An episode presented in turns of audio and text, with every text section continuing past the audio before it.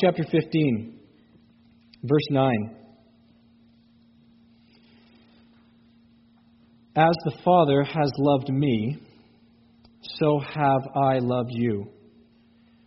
Now remain in my love. If you keep my commands, you will remain in my love, just as I have kept my Father's commands and remain in his love. I have told you this so that my joy may be in you and that your joy may be complete. My command is this love each other as I have loved you. Greater love has no one than this to lay down one's life for one's friends. You are my friends if you do what I command. I no longer call you servants because a servant does not know his master's business. Instead, I have called you friends. For everything that I have learned from my Father, I have made known to you. You did not choose me, but I chose you and appointed you so that you might go and bear fruit, fruit that will last. And so that whatever you ask in my name, the Father will give you. This is my command love each other. Let's just take a moment and, and bow and ask, ask the Lord to help us as we consider this passage. Father, you're a great God. As we're reminded by Steve's words, you are still in control. Things don't always seem to go as we plan, but they always go as you plan. We thank you that we can rest in your sovereign care and control in our lives. We are grateful this morning, as we have already sung, for the sacrifice of Jesus Christ on the cross. We thank you now for these words that he has spoken that we can now read, consider, contemplate, and impress upon our own hearts and lives. We pray that you'd help us, that you'd rebuke us and change us where we need it, and that you would help us to be more like Jesus. And it's in his name that we pray. Amen. We're jumping in in the middle of John chapter 15, verse 9, because verse 9 is a wonderful verse. As the Father has loved me, so I have loved you. The love of God is not a small thing to consider. The love the Father has for the Son is certainly a subject in which we could spend hours and hours and hours thinking about, looking at, studying, let alone the rest of the paragraph and the rest of the chapter and the rest of the book. We have countless hymns and songs written about the love of God, poems, books, seminars, conferences, podcasts, sermon series, you fill in the blank. We have it all about the love of God.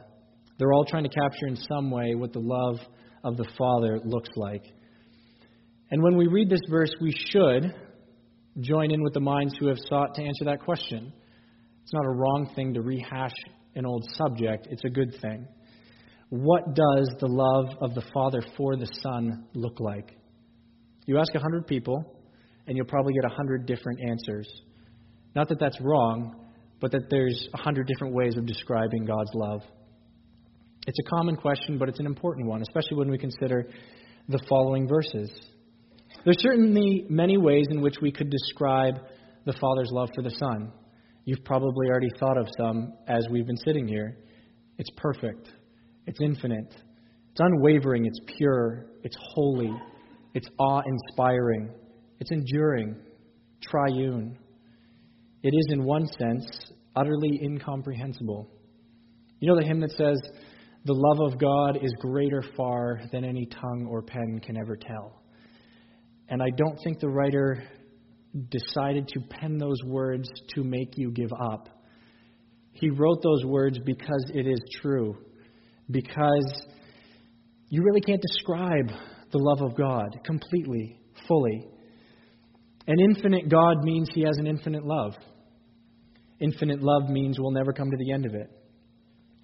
Which is why we can say the love of God, the love of the Father specifically for the Son, is eternal.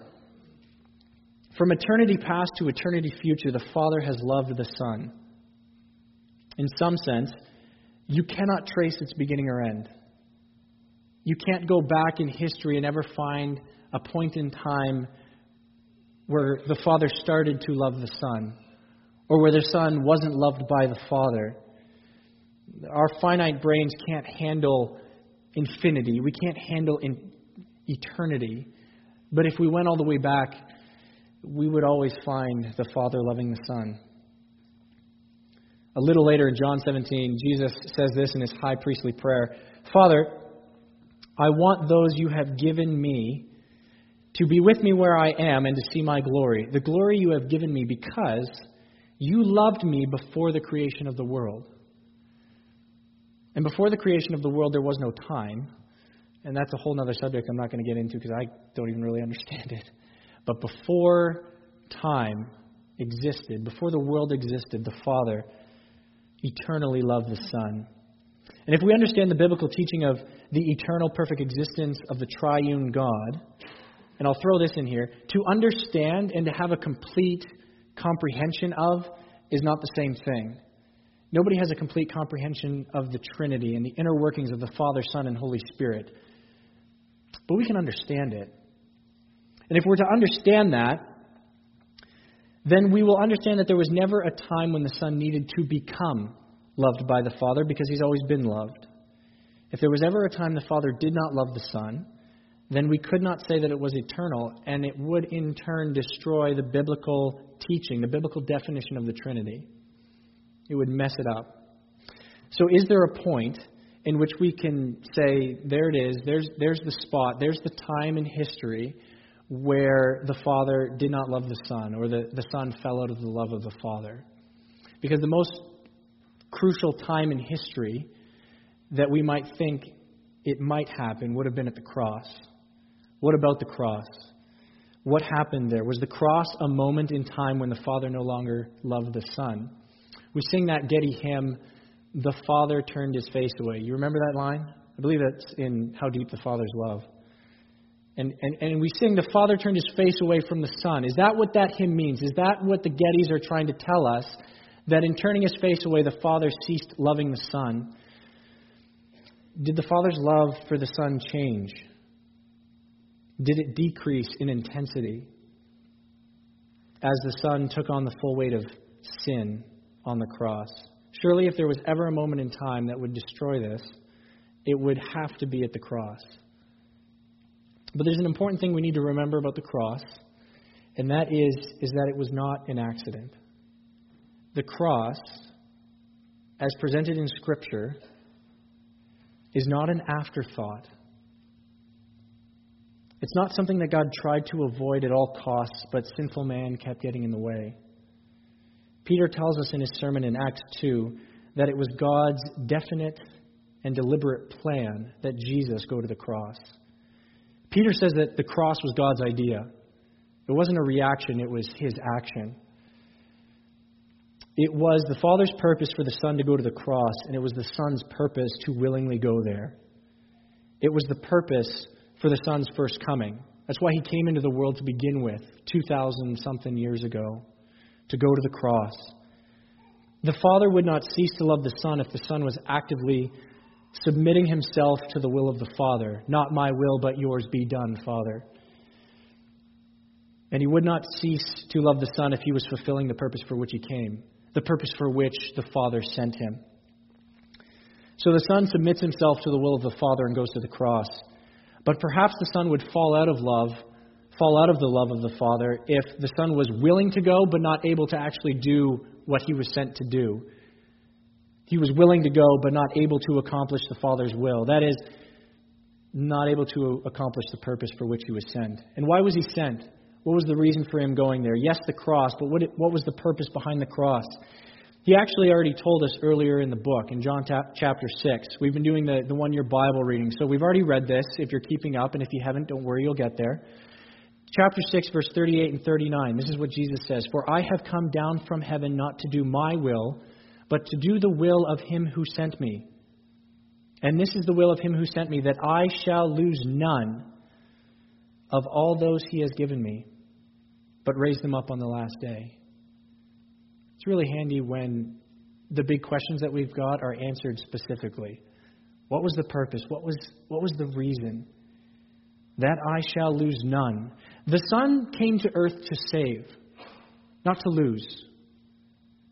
Everything the Father gives him, he saves and doesn't lose any.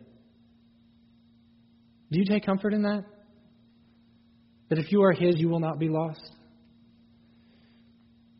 Remember the words from Matthew chapter 1 Joseph being instructed in a dream by the Lord. He was instructed to marry Mary, Mary, Mary, and uh, he's also instructed into what name he's supposed to give the child. Call his name Jesus, for he will save his people from their sins. But how does he do that? How does Jesus save his people from their sins?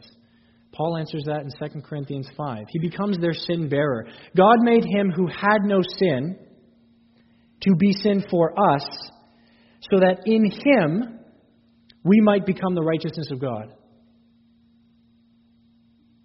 The big question is there's all these different steps the purpose, the coming, the result. The big question is did it work? Because that sounds great and it sounds wonderful, but if it didn't work, it means nothing for us. And as Paul says, we above all people are to be pitied if it isn't true. Did it work? Did the Son accomplish the Father's will? The Scriptures answer with a resounding and emphatic yes. When his work was completed, this is what the writer of the book of Hebrews says. After making purification for sins, he sat down at the right hand of the majesty on high. Have you ever wondered why the Son is presented as sitting after he ascends on high? He sits down because his work is complete. It is finished. In the cross, we have the Son pursuing the will and accomplishing the will of the Father. We have the salvation of souls at the cross. So, the one place we might expect to find the Son out of the love of the Father, or at a minimum, have the love decreased or changed or some, some way altered, we actually see the Son fully approved, accepted, and loved because he was accomplishing what he was sent to do. This is my Son whom I love. With him I am well pleased. Jesus says, As the Father has loved me from eternity, as the Father has loved me without change, as the Father has loved me in a way that you can't possibly understand, I have loved you. In that way, you are loved by the Son. And before we go any further, we've got a lot more to get to. But before we get any further, taking into account the Father's love for the Son and the work that the Son did on the cross on the behalf of sinners, reflect on the fact that Jesus tells his disciples he loves them as the Father loves him. And if you're a disciple and a follower of Jesus Christ, he's talking to you. We can't get that because we can't quite get what the eternal, perfect love of the Father for the Son really is. We can and we can't. We can get it, but we can't really comprehend and understand what an eternal love feels like and looks like. But we get that in Jesus when He gives it to us. Do you know what that means? To be loved by the Son as the Father loves Him? As a follower of Jesus Christ, you cannot be more loved than you are right now. You can't get any more love from the Son. It's not like there's a love meter and a love gauge and the Son fills you up and you know at the end of your life you hope you're more full than you were when you started loved by jesus christ means you're loved to the maximum to the full you're really loved as a son as as a follower of jesus christ do, do you know that do you know that that jesus christ loves you eternally this is what true love really is. We, we, we have this warped definition of what love is. If you love somebody and they love you, you kind of you scratch their back, they scratch yours. That's that's what love looks like, right? That's what our world has diminished love to be. Notice that Jesus does not say you will always feel like you're loved. That's, that's where we get that meter. I, I, I'm more full. I feel more loved today than I did yesterday. Or I feel like I'm walking closer to Jesus, therefore, his love is in some way changed because of what I do and how I feel and how I think. He doesn't say, So I've loved you, and therefore you will always feel loved and wonderful and happy, and your life will be a walk in the park. He doesn't say that. In fact, the following verses, we, we finished at verse 17, verses 18 to 25 are all about not feeling loved. They're all about being and feeling hated for Jesus' sake. But what Jesus is stressing is that that does not mean that your love in Christ, that his love for you, for his disciples, has disappeared or been lost. He puts that first and then puts the hatred part, being hated by the world. He says, Remember this. No matter what comes after, my love for you does not change. My love for you is still there. There's many valleys in life that we go through. We don't feel so loved in those dark moments. Right? Can anybody else attest to that? Anybody ever been through a rough time? And you fill in the blank at whatever stage of life you were at and whatever varying issue was going on in your heart, in your mind, in your life. We don't feel God's love. But remember this if God's love didn't fail at the cross, the darkest possible valley anyone could ever possibly go through, if it did not fail there, it will not fail in your circumstances. It will not. As Paul says in Romans 8, and we all know these words Who shall separate us from the love of Christ? Shall tribulation or distress or persecution or famine or nakedness or danger or sword, as it is written, For your sake we are being killed all the day long. We are regarded as sheep to the slaughter. No. In all these things we are more than conquerors through him who loved us. For I am sure that neither death nor life, nor angels, nor rulers, nor things present, nor things to come, nor powers, nor height, nor depth, nor anything else in all creation will be able to separate us from the love of God in Christ Jesus our Lord.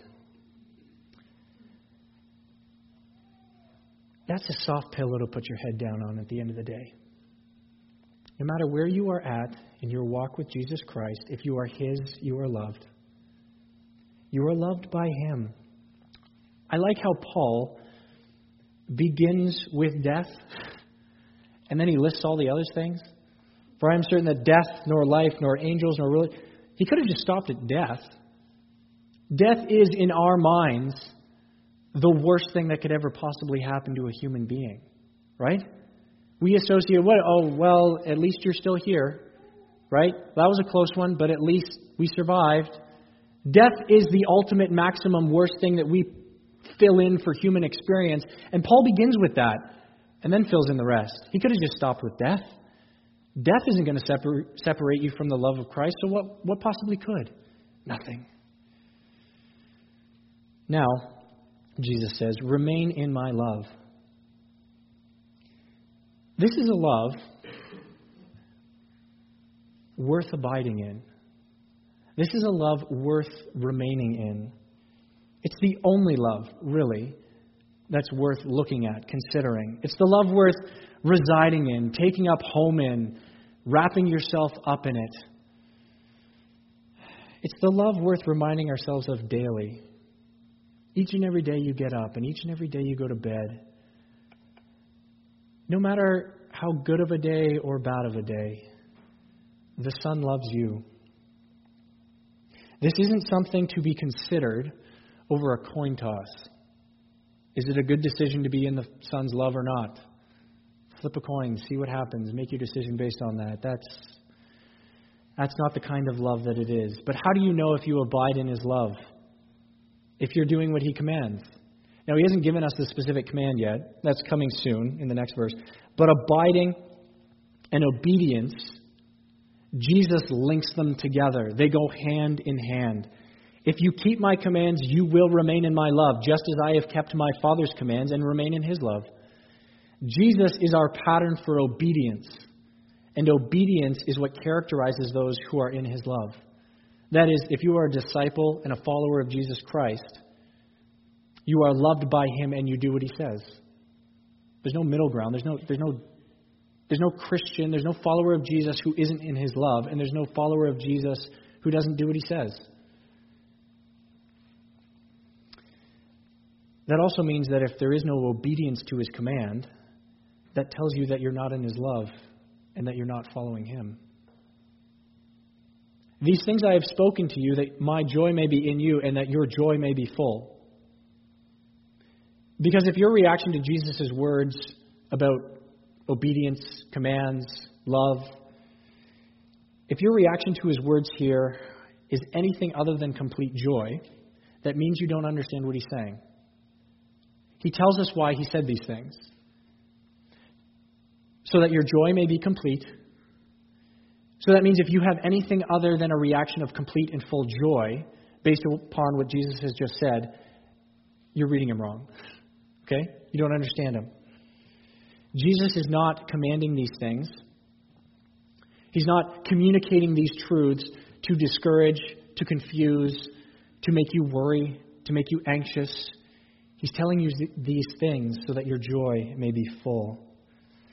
Which should tell you something about how warped our definition of joy is, right? Who thinks of obedience as joyful?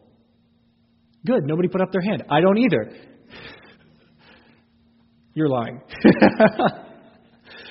we don't naturally associate obedience with joy. We just don't our sinful nature. And we don't even have to blame our sinful culture, which is so often what we do in our 21st century church. We blame the culture. It's, it's, it's the liberal government, and it's the people I work with, and it's the TV and the stuff I see in the mall. It's all their fault that I do what I do. They're the reason why I don't do things correctly. In some cases, that may be valid, but we don't even have to blame culture on this one. This is just, this is all on us. Our sinful nature has lured us into this delusion that joy is rooted in demanding obedience rather than obeying. It's in commanding rather than following commands. Do you agree that that's typically the way that we associate obedience? Not enjoy. It's, it's more joyful to actually have other people do what I say than to follow through with what somebody else is telling me to do. This delusion is ultimately traced back to the Garden of Eden. In the garden, there were two options there was obedience to God, which resulted in communion with God and walking with Him in the cool of the garden. Perfect life.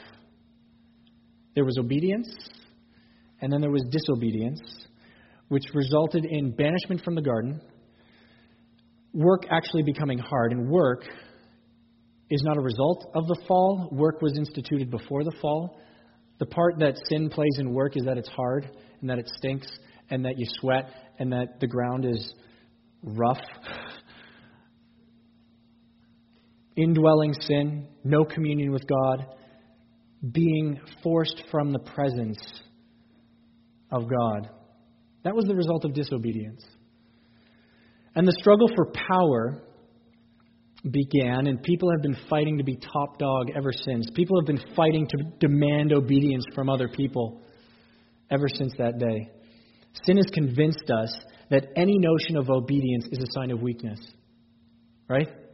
If you have to obey somebody else, it means that you're under somebody's authority. Therefore, you're not top dog. You're not, you're not the one in control. You're not the one who gets the final say in these things. Therefore, you're weaker than somebody else. But that's not the biblical definition and the biblical presentation of obedience. It's just not. We slip that in there because we have so many people in control and in power today that aren't worth following. And that's true, I will admit that. But that's not the biblical presentation of obedience. Jesus tells us his joy is ultimately rooted and grounded in his obedience to the Father.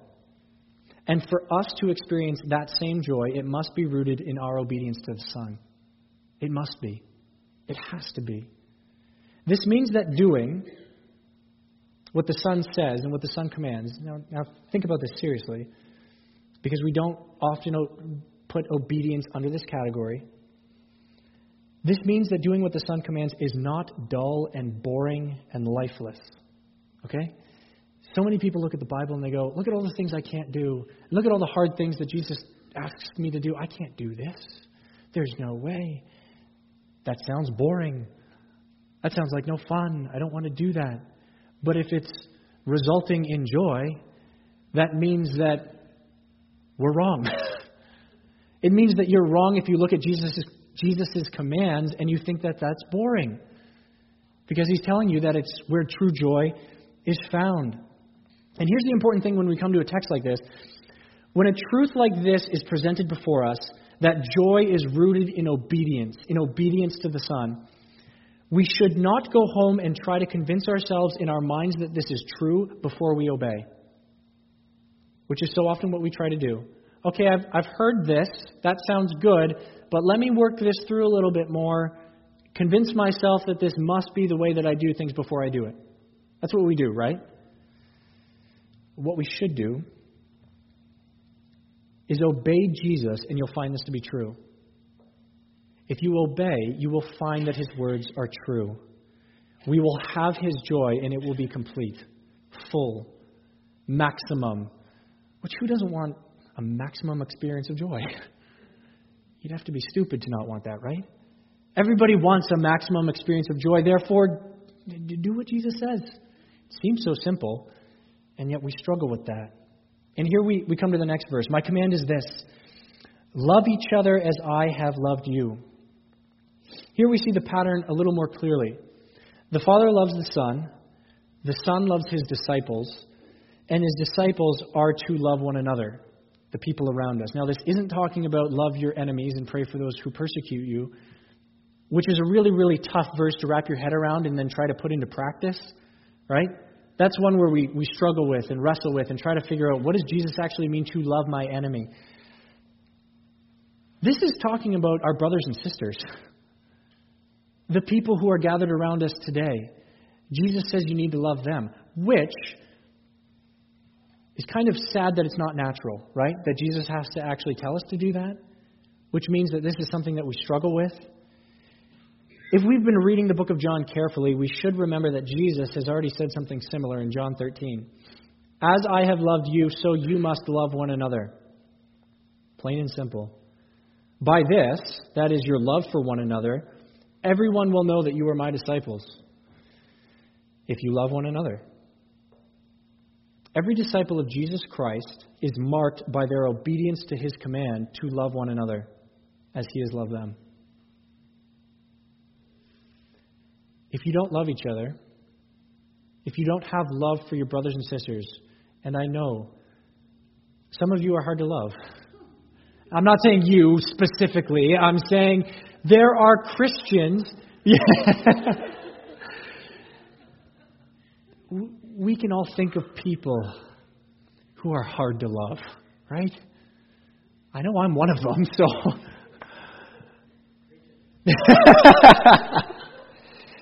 Oh, dear, I shouldn't have said anything like that. But Jesus calls us to love each other,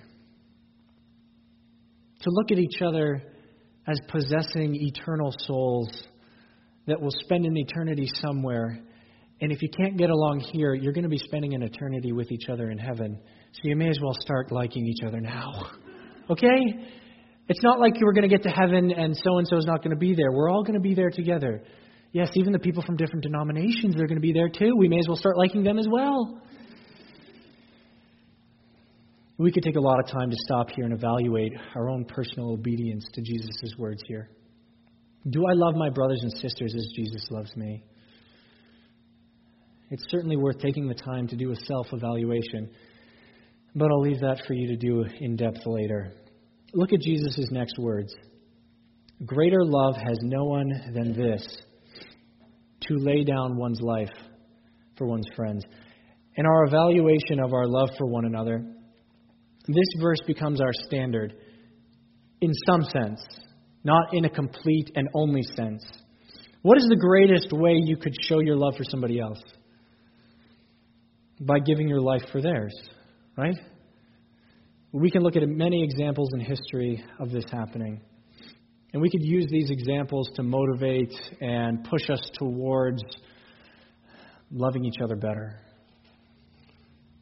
That's helpful, yes, but I think Jesus is pushing for a little bit more because you'd have to be absolutely daft to read this verse and not see Jesus in it.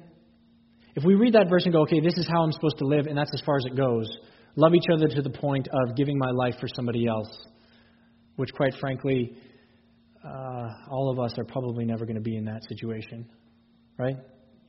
We're so comfortable here. We're never going to be, most likely, unless something drastic happens, in a position where we need to do that. There are people around the world who are literally living this verse out. But you'd have to be really ignorant, or maybe you're new to the Bible.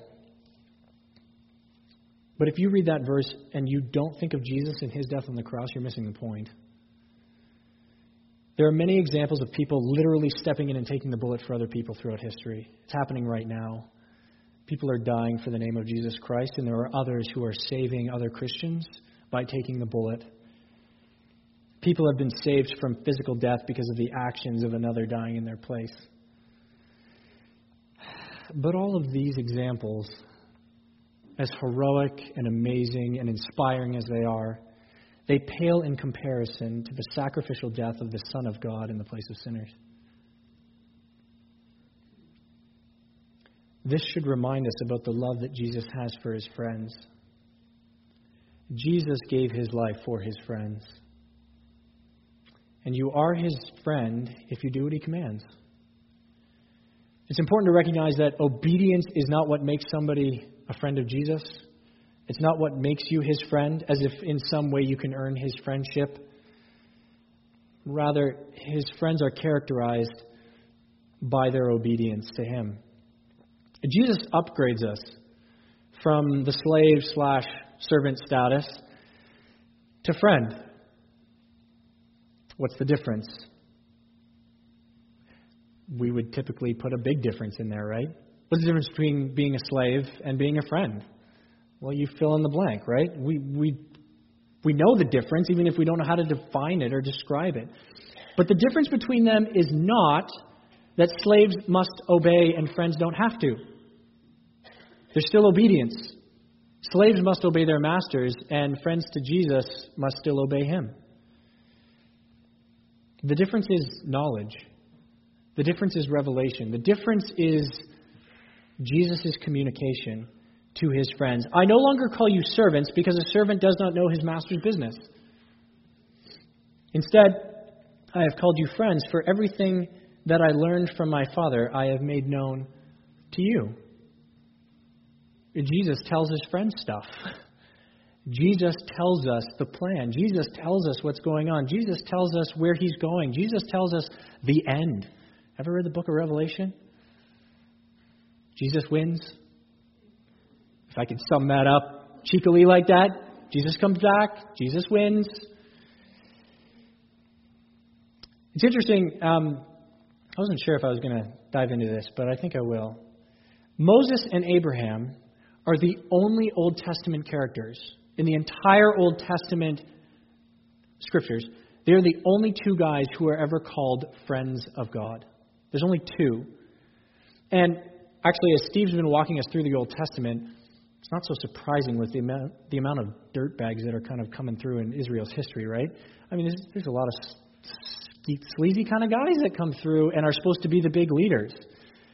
Uh, if you're keeping up with the readings in 2 Samuel, David and Bathsheba.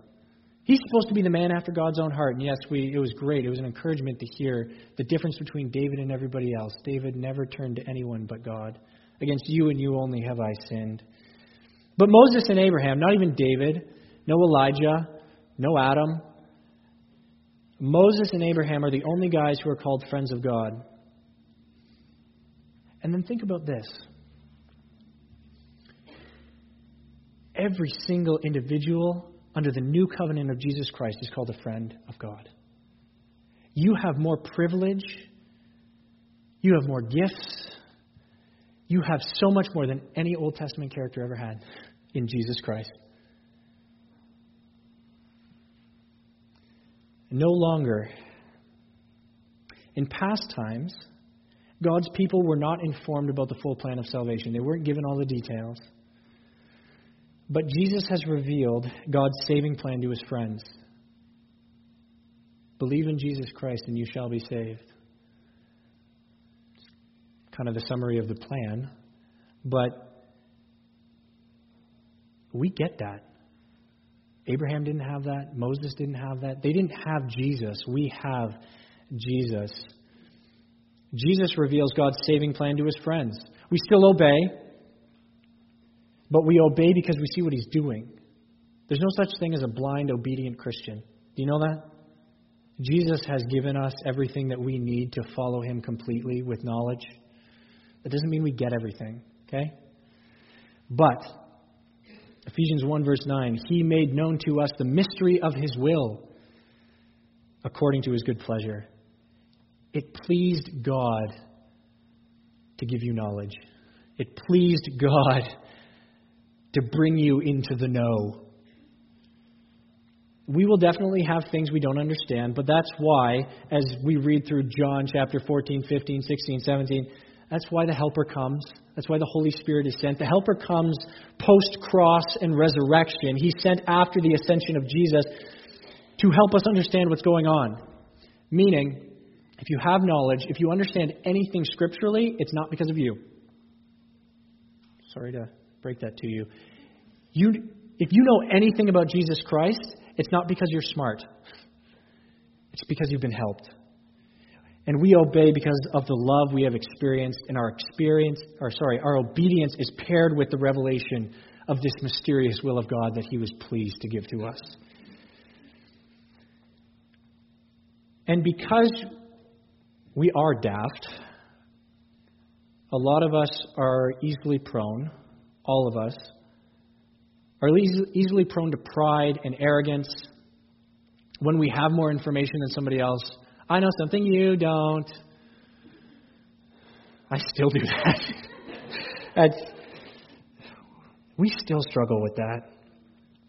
But Jesus says this to combat against that, to knock that idea right out of your head. You did not choose me, I chose you and appointed you. The disciple of Jesus is privy to information, privy to knowledge, not because you're wiser and smarter or better in any way than anyone else, or because you made all the right decisions and all the right choices. Here, Jesus is knocking down any notion of pride. Any sense of you think you got it all together, Jesus knocks it out completely. You do realize, of course, that you're not saved because you're smarter than anyone else. You did not come to Jesus because you're better than anybody else, because you had it all together, all together more than other people. You are not given the blessings of God because you're wiser or more talented than other people. You don't know Jesus and have a saving relationship with Him because of anything inherent in you. You know Jesus on the basis of grace through faith and nothing else. Nothing else. If you think you're contributing anything to your relationship with Jesus Christ, you're wrong. I don't know how else to say that. You bring nothing to the table but your dirt and filth. Jesus brings everything else. You don't know anything because of who you are. You're given revelation, you're given the mystery of the will because he chose you. You have absolutely no grounds whatsoever for your pride and arrogance. We still have that, though, eh? We still have that pride that creeps up, or maybe it doesn't creep up, maybe it's just always there, that as Christians, we look down upon all the poor people of the world who, who don't quite get it, right? All those my coworker, he's so close, but he's not quite there. Too bad he didn't know what I know. That would absolutely destroy any missional work. If you went into any kind of country, any kind of situation, thinking you have all the knowledge and you're going to enlighten all the people. Because you don't actually know that much. We don't actually know that much. When we compare it to the infinite knowledge of God,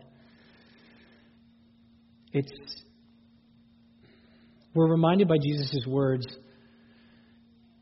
how sad it is and how easy it is to take the good gospel of Jesus Christ and turn it into a topic of boasting. Boasting about how much we know and how much somebody does know, somebody doesn't know. That wasn't the purpose, that wasn't the point. You were not chosen so that your brain would be puffed up by your pride and knowledge. You were chosen specifically for a purpose to go and bear fruit. What fruit? Fruit of the Spirit? We can all list that, right? Love, joy, peace, patience, kindness, goodness, faithfulness, gentleness, self control. Certainly, of course. Are we supposed to bear that fruit? Are we supposed to be loving? Yes. Are we supposed to be joyful? Yes. Peaceful? Yes. Patient? Yes. These are all things that should mark Christians if we're living by the Spirit, if the Holy Spirit has come and helped us understand the gospel of Jesus Christ, and if we are living by the Spirit of Jesus Christ, then we should show signs that the Spirit of Jesus Christ lives within us. But I think Jesus has more in mind here. He says you were chosen to go. This is a, a missional statement, a missional purpose. You've been given access to the divine plan. You've experienced the love of the Son. Revelation has been given to you. You know Jesus. You've seen Jesus. You've been redeemed, washed, justified. To what end? Your salvation? Yes, but also to go and bear fruit. And that is to say, go tell other people. Go talk about it. There can be no Christian who hears the good news, accepts the good news of Jesus Christ, and then sits on that good news to keep it for themselves. That Christian does not exist. Jesus is telling his disciples to go and extend the invitation. So here we'll pause for a moment and ask this question Do you know Jesus? Have you seen your sin and the need of a Savior? Have you seen the life, the work, the ministry, the death and resurrection of Jesus? Have you come to the foot of the cross and been washed by the blood of the Lamb? The invitation comes from the sovereign Lord Turn to me and be saved, all you ends of the earth, for I am God, and there is no other. Have you put your faith in Jesus and in his saving work? On the cross. If you have done that, do you rejoice in that daily? Because you realize that if you're a Christian, you're a Christian because the disciples that Jesus was talking to in this immediate context did what he said. We are the fruit of their labor. And that verse says, you did not choose me, but I chose you and appointed you so that you might go and bear fruit, fruit that will last. There are still people today coming to faith in Jesus Christ. We serve a great and awesome God. The love of God is great indeed, and the love of the Savior for his friends is indeed wonderful. Do you praise and adore your Savior for what he has done for you? Do you wake up and rejoice in that? That's the only reason to get out of bed is because Jesus loves you. Because he has saved you and redeemed you. And do you love others because of the love you have experienced in Jesus Christ? Do you take what has been given to you and show it to other people? Now we could we could take hours and hours on what that looks like. The specifics, right? The, the how, how do you love your neighbor? How do you love the person who's in the hospital? How do you love the person who doesn't want help? How do you, how do you, how do you love people? How do you, how do you do that specifically? We could take a long time doing that. But I think the first question you have to ask, how do I love this person? Lord, how, how do I how do I show love to this individual? You start with his love for you. And if it doesn't fall under that category, you're not doing it right. Jesus has loved you in a way that we can't fully, completely, absolutely comprehend, but it is a good love. it is a love worth sitting in and resting in and abiding in. It, it's a love worth praising Him for. It's a love worth ret- returning song and prayer and joy because of what He has given to us. Do you agree? We're going to ask the music team to come up, and we are going to rejoice in the love of Jesus Christ for us, sinners saved by grace.